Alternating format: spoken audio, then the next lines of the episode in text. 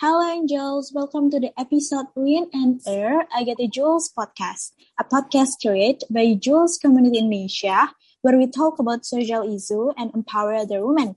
It's your girl, Sarah, and I'll be hosting on this episode. Angels, have you ever been interested about student exchange? Today topic, we're going to talk about that. So, there we go.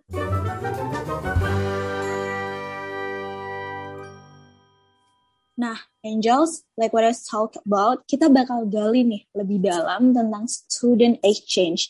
Buat kalian yang tahun ini lagi pengen atau bahkan udah punya rencana nih buat try new things, especially study abroad, jangan sampai nge-skip episode kita kali ini. Cause I have such a big surprise for you guys. Kali ini aku bakal ngomongin tentang student exchange bareng anak KLIS Bina Antar Budaya periode 2021-2022 langsung loh. So, buat para angels yang memang sudah tertarik dengan student exchange, pastinya nggak asing dong dengan nama Bina Antar Budaya. Tapi tenang, buat angels di rumah yang masih belum tahu tentang Bina Antar Budaya ini, kita bakal belajar bareng nih. So, um, kita bakal explore dan saling tukar opini sama salah satu speaker kita yang menjadi bintang tamu kita kali ini. But before that, kita bakal kenalan dulu sama speaker kita. Siapa sih anak hebat yang berhasil dapat beasiswa ke Amerika? Yuk, bisa kenalan yuk. Halo semuanya, kenalin namaku Dianita Sekarkinasi dan aku biasa dipanggil Dea. Aku lahir di Surakarta 17 tahun yang lalu, cuma tinggal di Yogyakarta. Aku adalah salah satu penerima beasiswa KLIS tahun 2021-2022. Wow, tadi namanya Danita Sekar Kinasih ya. Kinasih ini kalau nggak salah kayak namanya anaknya Bang Fiersa. Bener nggak tuh? Oke, okay. iya. yeah. Dan dia ini juga orang Jawa ya, Jawa Tengah, Jogja. Berarti kita sama-sama orang Jawa nih. Waduh, waduh, waduh. Bagus, yeah, bagus, yeah. bagus. Ya, Keren banget. kok mendoknya. Wah, kerasa banget ya. Oke. Okay. Uh, eh, kalau boleh tahu udah berapa nih, Dek? Berapa lama kamu di Amerika tuh? Uh, berarti bulan ini aku udah enam bulan di Amerika. Wow, udah lama banget ya. Kalau boleh tahu kapan sih berangkatnya? Hmm, kalau nggak salah sampai sini tuh 8 September 2021. Oh, berarti tahun lalu ya? Iya. Yeah. Udah hampir setahun nih. Lumayan, mm -hmm. lumayan. So, oke. Okay. Uh, waktu di Amerika itu gimana tuh? Kayak kan persiapannya ada pastinya dong. Tapi kita nggak bakal masuk ke situ dulu. Cuma aku mau nanya nih, sudah enam bulan di Amerika, itu tuh gimana rasanya? Apa sudah berpindah culture dari Indonesia ke Amerika itu gimana tuh? Boleh nggak cerita sedikit? Kalau soal pindah culture sih enggak ya, masih ada jiwa Indonesia di dalam sini. Oke. Okay. Baru enam bulan. Cuma ada beberapa hal yang kerasa udah berubah dikit. Jadi kayak kebiasaan-kebiasaan, mungkin kebiasaan orang Amerika yang suka nanyain kabar, kebiasaan orang Amerika hmm di orang lain lama-lama aku punya kebiasaan itu gitu oh by a little things gitu ya yang berubah yeah.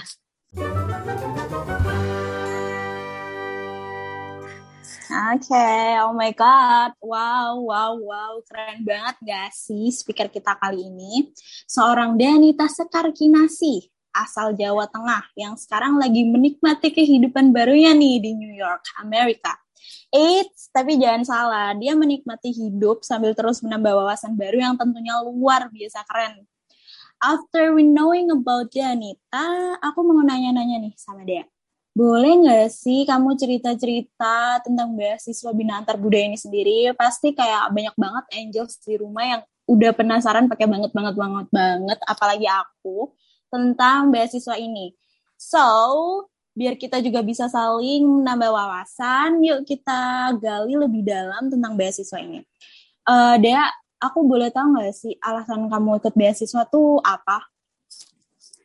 Sebenarnya alasan utama aku ikut beasiswa ini cukup random sih. Jadi Wow, random ya. berawal dari aku pengen gap year waktu kelas 10. Cuma aku mikir kalau misal aku gap year setelah lulus sekolah, aku bakal ngelakuin apa? Masak setahun cuma belajar untuk kuliah. Jadi akhirnya kepikiran lah, apa sih yang bisa aku lakuin kalau misal aku dikasih kesempatan satu tahun gap year. Nah, karena aku ngobrolin tentang gap year, gap year terus, nggak tahu kenapa tiba-tiba kepikiran lah tentang pertukaran pelajar. Kan banyak tuh pertukaran pelajar di SMA, nggak cuma KLS, ada beberapa program lain yang memang cuma seperti tiga bulan, enam bulan, yeah. tahun. Dan terus dari situ kepikiran lah, kenapa nggak satu tahun itu aku pakai aja buat pertukaran pelajar, yang mana aku nggak bakal gabut gitu setahun, masih ada hal yang harus aku lakukan. Oke. Okay. Iya gitu. Jadi berawal dari keren demen ingin gapir, jadilah berujung jadi siswa pertukaran pelajar. Wow, keren banget. Jadi selama gap year itu masih pengen untuk produktif ya, deh, nggak mau yeah. kayak aleh-aleh doang gitu. Oke. Okay. keren sih, keren sih. Terus kalau dari orang tua sendiri itu gimana? Ada nggak sih kayak paksaan dari orang tua biar kamu dapat beasiswa gitu atau ini emang pure kemauan kamu? Sebenarnya dari orang tua sendiri nggak ada paksaan apa-apa sih, karena jujur aku baru kasih tahu orang tua kalau aku ikut pertukaran belajar ini setelah aku lolos seleksi. Jadi ah, serius? Iya. Jadi aku nggak bilang ke orang tua dulu kayak waktu seleksi itu ya udah aku jalanin sendiri. Sempet aku cerita kalau misal kepikiran untuk pertukaran pelajar, cuma aku nggak bilang bahwa aku beneran pengen pertukaran pelajar dan punya planning untuk pertukaran pelajar. Jadi setelah lolos, aku baru kasih orang baru kasih tahu orang tua aku dan mereka yang ya setuju-setuju aja gitu. Ah, bagusnya orang tua dia suportif ya. Iya. Yeah. Izinin. Keren sih tapi berarti selama kamu daftar itu kamu uh, berjuang sendirian dong ya? Uh, sebenarnya enggak sepenuhnya sendirian sih karena aku kasih tahu papa aku tapi nggak yang kasih tahu oh aku lagi seleksi ini nih nggak aku lebih kayak aku lagi pengen mengusahakan untuk jadi siswa pertukaran pelajar. Dan ini aku baru seleksi kira-kira papa mau bantuin gak aku lebih nanya. Ah. nggak yang ngasih tahu bahwa oh aku bakal bakal jadi pertukaran pelajar nih gitu. Nggak nggak ada kepastian kayak gitu. Jadi papa aku mikirnya alah paling ini cuma coba-coba aja gitu kan. Ternyata iya, benar yeah, yeah. Keren sih selain hebat Danita Sekar kita sini juga seorang wanita tangguh ya dari ceritanya ini oke okay, so uh, kalau aku boleh tahu nih ya gimana sih kak proses menyiapkan beasiswa ini atau persiapan apa aja yang dibutuhin pas mau daftar beasiswa ini? Pertama pasti bahasa Inggris sih, nggak bakal bohong.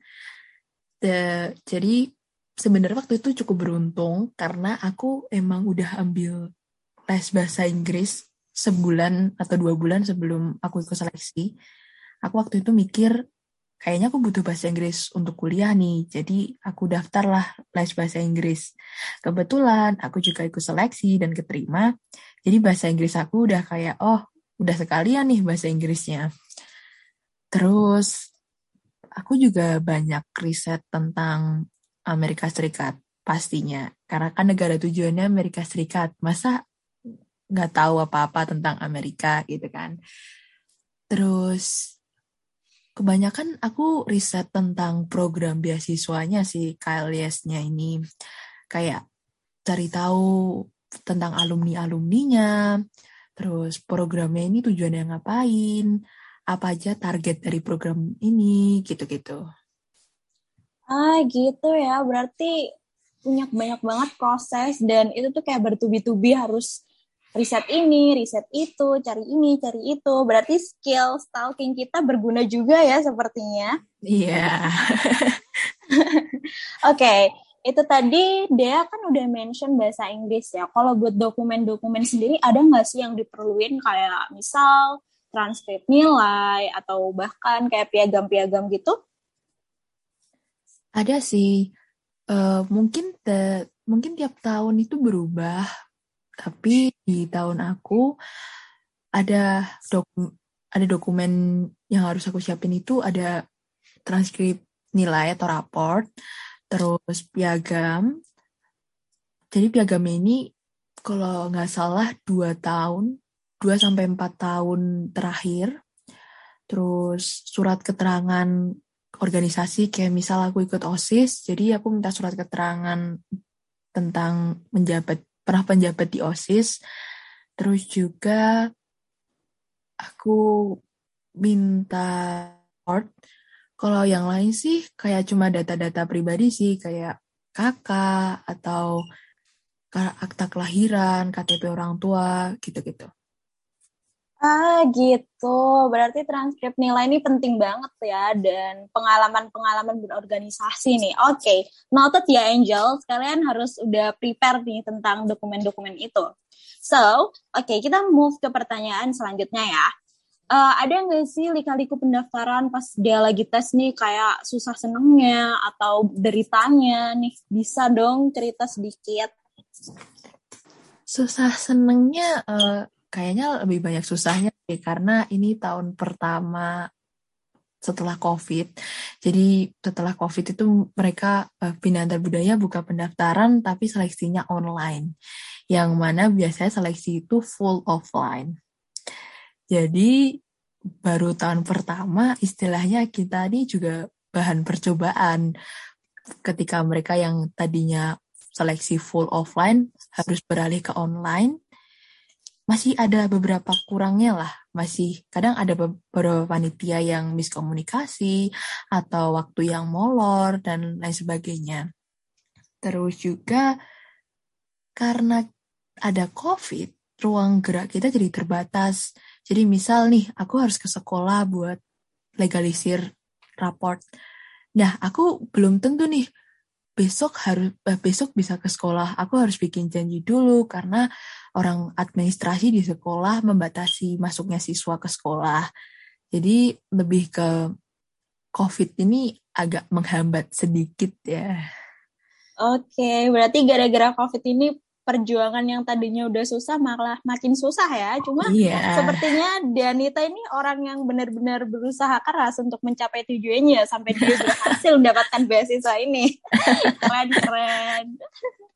Oke, okay. so kalau dari bina antar budayanya langsung, kalau nggak salah, kami tuh ambil chapter Jogja kan ya berarti.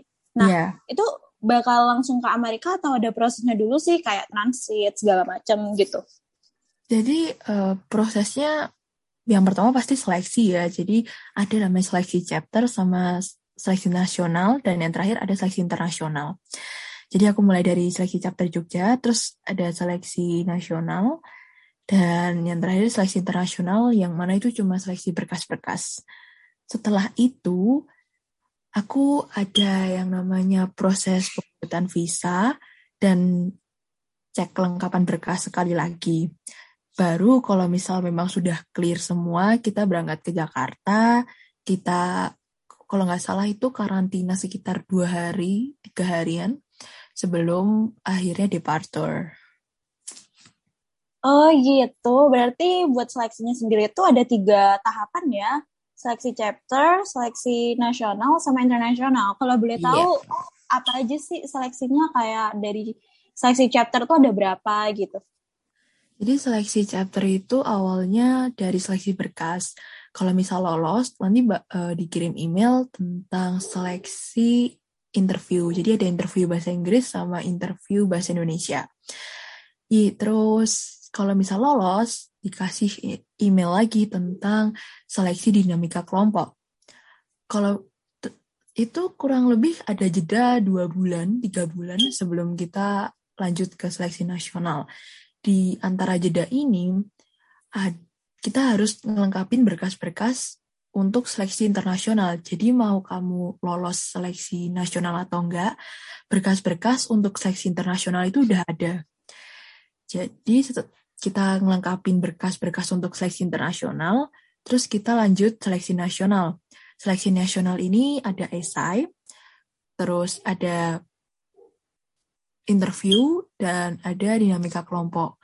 Bedanya di sini adalah kalau seleksi chapter itu harus lihat siapa yang lolos. Oh, kalau misal lolos baru lanjut ke seleksi ini. Kalau misal lo, nggak lolos, udah. Kalau di nasional, ini kita tiga hari bareng-bareng. Kita ada seleksi, baru nanti di akhir mereka ngambil dari hasil ketiga-tiganya.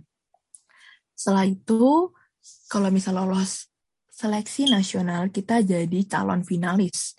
Karena kita masih ada seleksi internasional seleksi internasional ini bisa aku bilang seleksi yang paling berat. Kenapa? Karena kita nggak ngapa-ngapain. Kita cuma melengkapi berkas-berkas.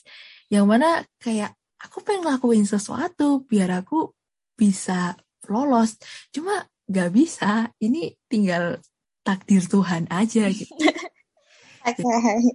Memang seleksi internasional ini banyak-banyak berdoa dan banyak berkas-berkas yang tadinya kita ngelengkapin berkas itu pakai bahasa Indonesia. Lama-lama di seleksi internasional berkasnya serba bahasa Inggris. Jadi kita harus adaptasi cepat untuk ngerjain berkas yang kurang lebih 50 halaman. Kayaknya lebih deh. Wow, banyak banget ya. Iya. Jadi uh, setelah setelah seleksi internasional, kita ditetapin siapa yang jadi finalis dan siapa yang jadi cadangan gitu. Ah, berarti kayak dari seleksi chapter sampai seleksi internasional itu benar-benar padat ya jadwalnya. Itu dilakuin yeah. dalam satu waktu gitu kan? Iya, seleksi ini satu tahun. Satu tahun? Iya. Benar-benar satu tahun dari pendaftaran tuh? Iya. Wow, gila, keren banget. Oke, okay. uh, eh, kalau dari tanggapan teman-teman atau guru dia sendiri itu gimana? Dari SMA asal kan seorang Dianita nih yang dari Jogja eh tiba-tiba bisa langsung jadi student exchange ke Amerika itu kan keren banget tuh ya itu tuh gimana tuh tanggapan teman-teman kamu uh, tanggapannya semua pada nggak percaya sih kayak oh dia nih dapat beasiswa coy. Langsung orang-orang pada langsung WA dong kayak kamu beneran jadi ke Amerika? Ah kamu kapan berangkat? Terus kamu nggak lulus bareng kita? Gitu. Teman-teman kebanyakan kayak gitu. Karena aku memang nggak pernah terang-terangan bilang aku mau pertukaran pelajar. Jadi mereka yang langsung shock gitu loh. Shock tapi mereka ikut seneng. Ah gitu. Jadi nggak untungnya nggak ada yang komen negatif gitu. Cuma mereka yang agak shock berat gitu loh. Kayak hah? Beneran ini? Terus ya aku jawab iya iya beneran. Aku nggak bercanda gitu. Mereka yang kayak oh ya udah jangan lupa oleh-oleh ya gitu. Gila, keren banget sih. Oke, okay, so fun fact nih Angels, aku sama Dianita ini juga temenan nih ya. Kita ada di suatu forum bareng. Dan Dianita ini emang anaknya tuh pendiam banget asli. Dia itu kayak diam-diam mematikan. Dia tuh nggak pernah cerita tentang beasiswa. Terus tiba-tiba ada suatu waktu dia bilang mau keluar dari forum tersebut karena dia mau ke Amerika langsung kayak deng gila asli nggak pernah kepikiran gitu kayak bahkan teman-teman aku di forum itu juga mereka juga pada shock semua sekaget itu soalnya Danita ini ya kalau uh, di real life tuh kayaknya anak pendiam anak-anak yang kutu buku gitu nggak kelihatan ambisinya untuk pergi ke Amerika keren banget nih cara penyembunyiannya ya. Surprisein orang nih keren banget dia. wow. Wow banget sih asli. Mm-hmm. Oke. Okay.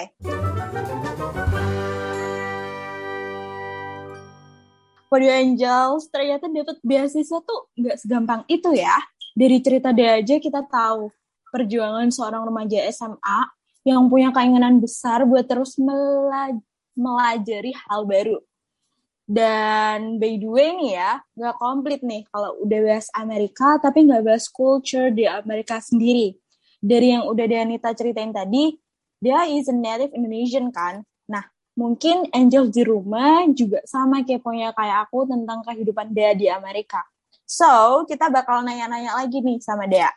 Setelah pindah ke Amerika, ada nggak sih Dea kayak shock culture gitu? Banyak. Ini pastinya banyak. Jadi, ayo ayo ceritain. kan belum pernah ke luar negeri sama sekali ya. Jadi tidak tidak ada bayangan gimana sih Amerika itu. Terus pas hmm. nih, itu bener-bener kayak, hah Amerika kayak gini? bener-bener wow, beda banget gitu. Jadi maksudnya uh, aku datang ke Amerika itu banyak mel melalui hal yang baru pertama kali aku coba. Misal kayak aku ke Amerika nih, aku baru pertama kali naik pesawat karena aku mau ke Amerika. Aku baru pertama kali ke luar negeri karena mau ke Amerika. Jadi hal-hal itu serba baru pertama kali gitu. Jadi ketika pergi ke luar negeri yang jauh banget dari rumah karena untuk naik pesawat aja lebih dari satu hari gitu. Sampai ke Amerika sama teman-teman kita semua culture shock gitu kayak hah? Bisa nggak ya kita survive di sini setahun? gitu. Oke. Okay.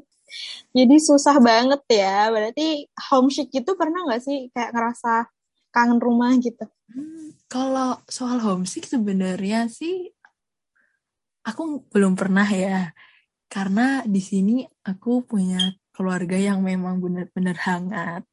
Jadi hmm. nganggap aku sebagai anak mereka dan aku nganggap mereka sebagai orang tuaku. Jadi nggak ada rasa kangen gitu sih sama rumah. Waduh, waduh.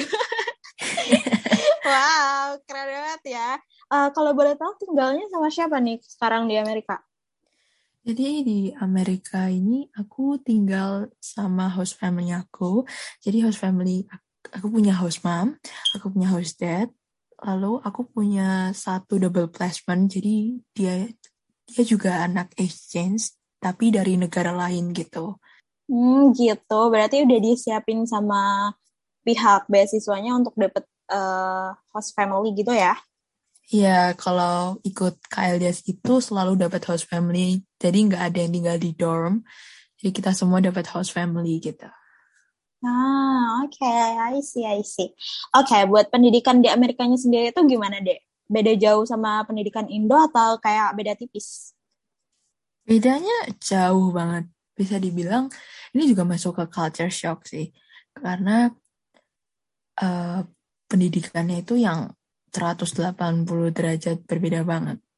Jadi sebelum sebelum aku berangkat, itu aku masih sekolah online ya. Jadi ini mungkin kalau misal sebelum aku berangkat aku masih sekolah di Indo sekolah biasa mungkin perbedaannya nggak terlalu jauh cuma karena aku yang tiap hari cuma buka laptop terus zoom meeting selama 6-7 jam tiba-tiba aku sekolah offline full 100% jadi kayak masa peralihannya nggak ada langsung yang shock gitu kan jadi oh gitu uh, di sini di Amerika tuh kan ada namanya moving class yang mana kita memang harus gerak. Jadi satu itu cuma 45 sampai 50 menit. Ini di sekolah aku ya. Di sekolah hmm. lain mungkin ada yang beda, tapi di sekolah aku satu jam pelajaran itu 40 40-an menit. Terus kita ada bel. Bel pertama sama bel kedua itu jaraknya cuma 3 menit. Yang berarti kita harus gerak dalam waktu 3 menit. Wow, sekolah segede itu. Cuma yeah. dikasih tiga menit. Iya, Keren banget sih. Dan fun fact, sekolahku itu masuknya sekolah kecil loh, bukan sekolah yang gede. Karena kalau misal di serial atau di film gitu, sekolah Amerika yang gede itu memang beneran gede gitu loh. Kayak gedung A, gedung B, gedung C gitu. Sedangkan sekolah aku ini termasuknya sekolah yang golongan menengah lah. Dan sekolah yang golongan menengah ini menurut aku itu udah gede banget karena aku harus pindah koridor aku harus pindah ruangan gitu kayak waduh aku tidak aku nggak bisa bayangin gimana orang-orang yang memang sekolah di sekolah yang besar gitu Hmm, gitu. Oke. Okay. Oh ya, another fun fact. Ternyata di Indonesia juga udah mulai netapin moving class loh di sekolah-sekolah. Oh my god. Tuh, Kita tuh udah ada capek. kurikulum baru. iya asli itu pasti bakal capek. Di sekolah aku sendiri tuh juga udah kayak mulai moving class gitu kan. Aku mhm. ngebayanginnya tuh udah capek, apalagi ngelakuin ya. Nah, Keren itu, banget sih dia ini. Itu sebenarnya balik lagi sih, kayak ada yang uh, jarak antar belnya tuh 10 menit, jadi kayak kita masih ada waktu gitu. Cuma di sekolahku cuma 3 menit gitu dan tapi tapi enaknya di sini adalah kalau misal tiga menit itu kerasanya tuh lama loh. Serius. Wow. Kenapa tuh? Karena tiga menit itu enggak yang kita tiga menit langsung oh dari bel pertama bel kedua di bel pertama kita harus pindah kelas terus bel kedua kita harus sampai di kelas tuh enggak. Guru-guru di sini itu kebanyakan santai. Jadi ini culture shock yang lainnya gitu. Guru-guru di sini tuh memang benar-benar santai banget. Jadi ada nih, ada anak yang sering telat 10 menit ke kelas. Kenapa? Karena mampir ke kamar mandi dulu. Dia bilang kayak gitu. Padahal dia tuh cuma di koridor, cuma nyapa-nyapa semua orang yang dia kenal gitu. kayak guru-guru di sini bener-bener yang ya nggak apa-apa gitu loh, nggak nggak masalah. Nggak ada yang masalah kalau misal kayak kamu telat beberapa menit. Yang penting kamu bilang kamu habis ngapain gitu. Oh gitu, keren sih asli. Jadi pengen deh, aduh. Ayo kita berdoa semoga para angels dan juga aku nih terutama yang pengen banget buat ngerasain exchange bisa kesampaian. Amin. Amin. Oke, okay. so di sana tuh nyari temen itu susah nggak sih deh? Kan di Amerika terkenal ya dengan tingkat rasisme yang tinggi, especially buat Asian people. Gimana tuh? Kalau soal rasisme itu balik lagi ke lingkungannya ya. Karena aku tinggal di lingkungan yang orangnya mungkin sudah terbilang open-minded. Jadi mereka nggak terlalu rasis dan bahkan mereka nggak pernah ngatain aku kayak, oh, ih, Asia nih gitu kan. Kayak, karena kan kamu ke Asia tuh sering banyak dapat rasisme gitu kan. Iya, iya, iya. Enggak, itu tergantung tergantung sama lingkungannya. Ada beberapa temen aku yang memang Asia atau Black people, cuma di sini kebanyakan itu mereka white people yang udah open minded. Jadi meskipun gak terlalu diverse, kita semua menerima perbedaan gitu loh. Gak ada gak ada masalah sama kayak ngejokes. Ih kamu Asia ya, jauh-jauh nih gitu. enggak enggak kita kita enggak kayak gitu kita kita emang benar-benar nerima semua orang dan orang-orang di sini itu baik-baik orang Amerika itu ramah. Jadi Aduh. dari teman itu aku bilang nggak susah sih. Yang susah itu memang nyari temen yang beneran temen yang kayak bestie. Real friends gitu. Oh ya yeah. ya itu memang butuh proses yang lama ya karena uh, siswa-siswa di Amerika kebanyakan udah kenal dari SD jadi kayak mereka biasa tetanggaan terus sekolah SD bareng SMP bareng SMA bareng. Jadi nggak nggak heran kalau misal susah cari sahabat gitu ya. Tapi kalau temen untuk bicara temen untuk hangout orang Amerika itu terbuka banget. Jadi nggak nggak susah deh serius. Dan orang Amerika tuh banyak yang asik kok. Jadi meskipun ya meskipun mereka nggak rasis tapi uh, kadang kadang tuh mereka suka bikin bercanda yang ya bukan bu, ini nggak ofensif sih kalau misal kita udah dekat. Ya kadang kita bercanda tentang ras kadang kita bercanda tentang agama gitu. Tapi kalau itu kalau udah deket jadi orang Amerika kalau misal mereka nggak deket mereka nggak bakal bikin bercandaan yang ofensif. Hmm, gitu. Berarti nggak terlalu beda jauh lah ya sama di Indonesia.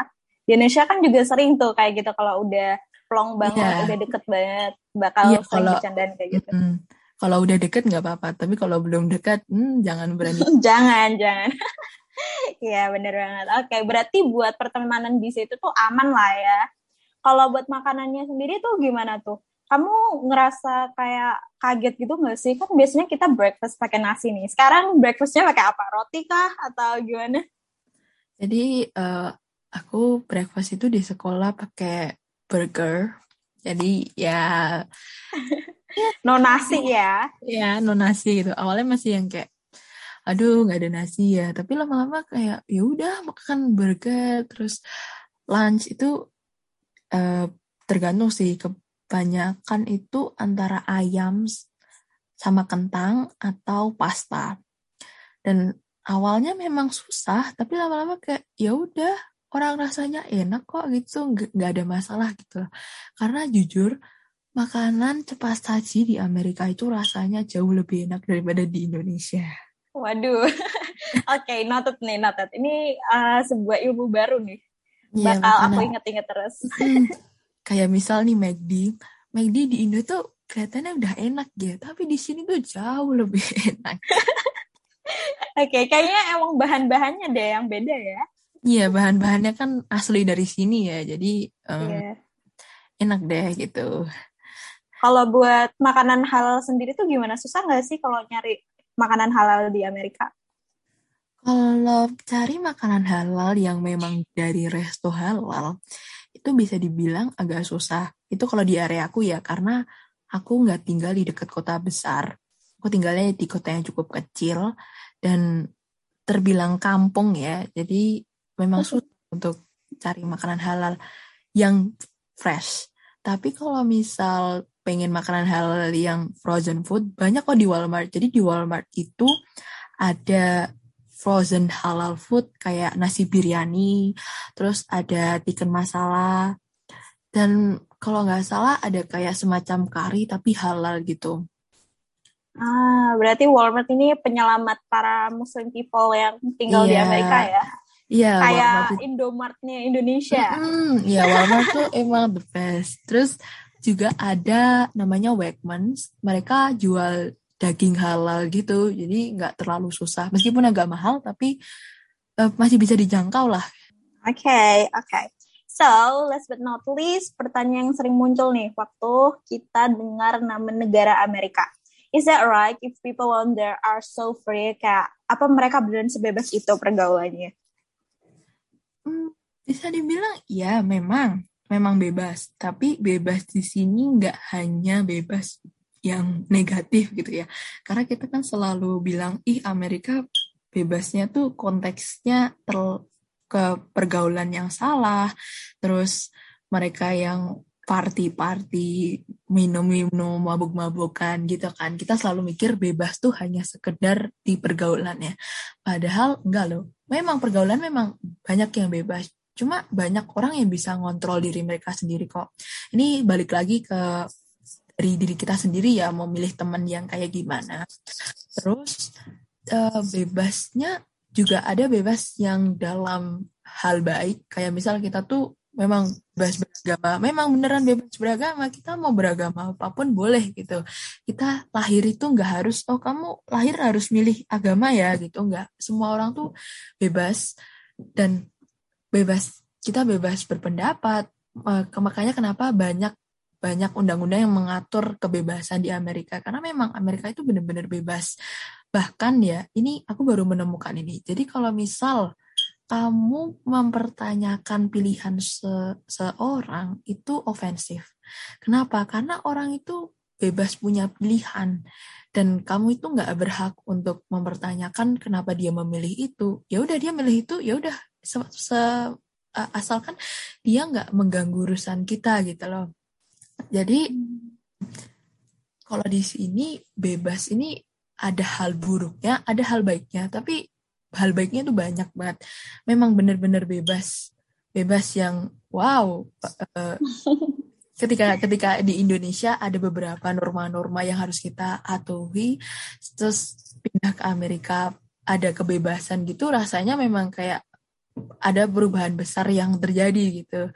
Dan di sini orang itu nggak terlalu mempedulikan namanya norma agama gitu kan. Karena kita kayak di Indonesia kita kurang bebas nih ngelakuin ini. Kenapa? Karena ada norma agama yang mengatur kita gitu kan. Sedangkan di Amerika ini tidak ada norma agama yang bikin kita uh, kayak membelenggu kebebasan kita mereka cuma peduli dengan namanya norma sosial yang mana selama kamu tidak mengganggu orang lain, hal yang kamu lakuin itu bener gitu loh kayak sah-sah aja gitu ya. Iya kayak ya kamu nggak mengganggu orang lain jadi nggak apa-apa gitu oke okay. Berarti bebas ini artinya besar banget ya, tergantung iya. perspektif yeah. dan tergantung sudut pandang kita mau mm -mm. lihat ke bebas negatif atau yang positif gitu kan? Iya. Yeah. Mm -mm. Yep, yep. Okay, so Angel, sadly we have a time limit to talk to. Meaningful banget gak sih episode kita kali ini? I hope every single people yang punya keinginan buat belajar hal baru di negara tetangga bisa kecapean dan dimudahkan semua ya. Amin. Amin. And I'm gonna say thank you very much. Terima kasih banget buat Danita yang udah mau sharing bareng di Agate Jewels podcast hari ini. You're Semoga welcome. dia bisa betah ya. Semoga bisa betah dan pas balik Indo, she can spread awareness about how important education itself. Dan buat teman-teman yang pengen nanya lebih dalam tentang beasiswa ini bisa ke Instagramnya Dianita. Apa tuh Instagramnya? Boleh dong. At Dianita Sekar. Oke, okay, at Dianita Sekar. Catat ya Angel. Kalian bisa nanya-nanya dan DM ke Dianitanya langsung. Bener nggak? Boleh kan? Ya, boleh. Boleh banget nih. Oke, okay, so thank you Angels for listening our podcast. Don't forget to share and follow at jewelscommunity.id in every single platforms. So always stay safe and healthy yeah. I'm Sarah. See you and goodbye. Goodbye. Goodbye.